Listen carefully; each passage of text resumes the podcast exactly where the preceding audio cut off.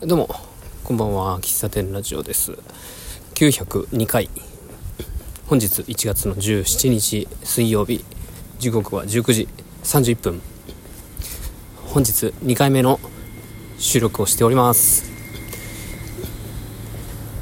えー、マラソン走って、まあ、3日経ちましたがもうほぼほぼ膝の痛みもなくて今日この後軽くなんて言うんだ、このクールダウンのランニングっていうのかな、をしようかなと、まあ5キロぐらいね、して、うん。週に2回以上は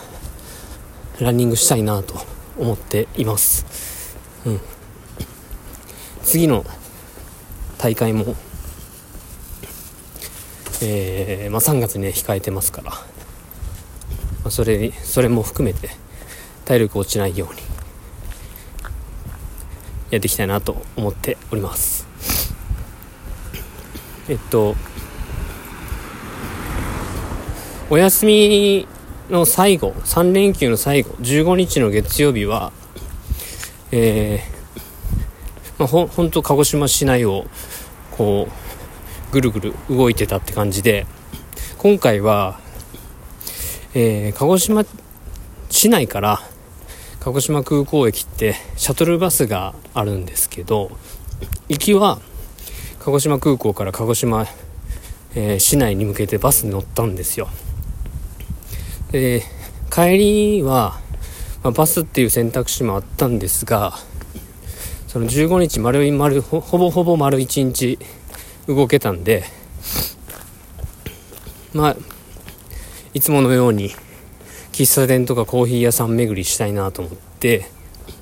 で前々から Google マップとかでマッピングしてたんですよ。でここ行きたいなって。で普段は電車で行けるような場所を選ぶんですけど今回はちょっとひらめいて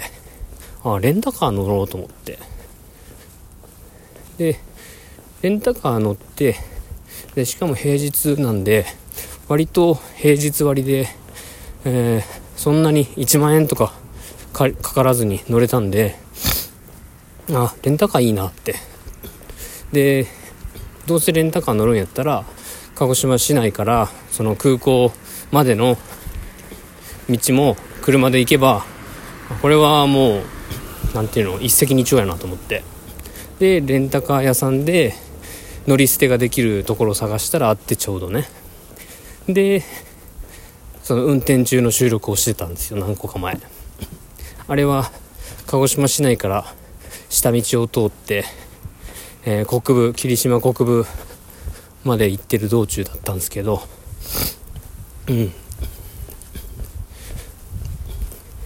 基本的に旅先では歩いて行動するし、えー、京都とかだと自転車借りて自転車で動いたりするんですけど鹿児島の場合結構、まあ、市内にも行きたいとこあるけど結構ねこう移動しないといけない距離感みたいな関係で、うん。まあ、今回車乗って正解だったなと思ったね。車乗ってるとやっぱ荷物も車の後ろに詰めてコロコロしなくていいしカーナビもついてるしとっさにこうああそこも行けるなと思って車を走らせれば10分15分で着いたり歩いたり電車つなぐと1時間ぐらいかかっちゃうところでもうん車の乗れば結構すんなり行けるんですよ。でそれでもう1日朝9時半にレンタカー屋さん行ってそのレンタカー乗って、えー、近所の竹迫温泉っていうところに行って竹迫温泉は友達の家族がやってる、えー、温泉なんですけどそこ行ってでその後去年も行ったコーヒーイノベートっていう、えー、コーヒースタンドかな？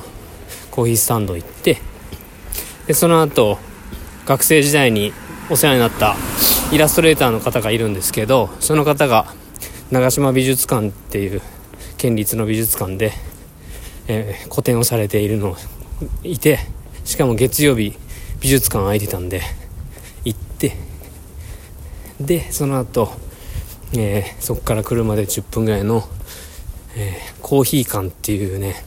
もうだいぶ長い、うん、喫茶店、まあ、自家焙煎もしてる喫茶店でコーヒー館っていうねめちゃくちゃ良かったなあの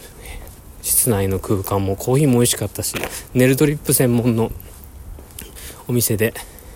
うんすごく良かったですね。でそこへ行ってから車でえー、あ違うわ。その前に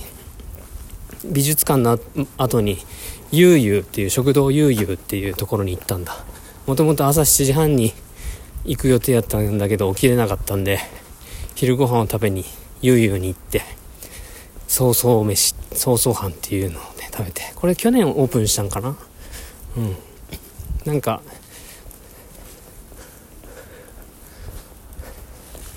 あの鹿児島に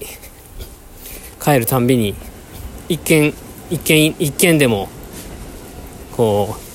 う新しく開開拓できたっていうのもなんか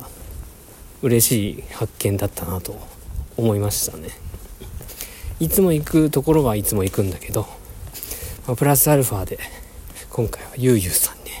行きました。食堂。7時半から3時までやってる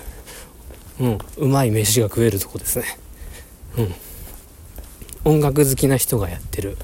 とこですね。でえー、っとねコーヒー館行った後に、えー、その後霧島国部にあるボアラコーヒーっていうねあのコーヒーロースターのかなり有名なとこですよ。あれは。僕が大学の時からあるしその時からでもそこで働いてる人がなんかバリスタラティアートの大会で優勝したかなんかで言ってたんかな。うん。なんかそれで名前はしてたけどなんかそこまで興味なくなかっ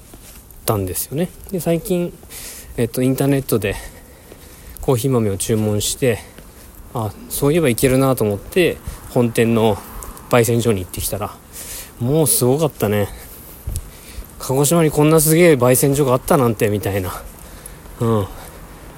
本当ラボでした。研究所。コーヒー焙煎所研究所みたいな感じで。うん。すごかったな。でそっからまあ鹿児島空港に戻って帰ったっていう流れですわ。結構移動距離はねあの電車と歩きじゃできなかった移動距離でしたね。うん、まあ、いろんなとこ行って本当楽しかったんでそのいろんな行ったところところどころの話も細かくしていこうかなと思いますが、まあ、今回の話は旅先でレンタカー借りるのありだなっていう話でした。うん。新しい発見ですね。これは、まあ、次回の鹿児島旅行も鹿児島旅もそんな感じに多分なると思いますね。中央駅から鹿児島空港まで車で行けば結構楽だなって思ったし。はい。そんな旅行記話してみました。最後までお聴きいただきありがとうございました。ではまた。バイバイ。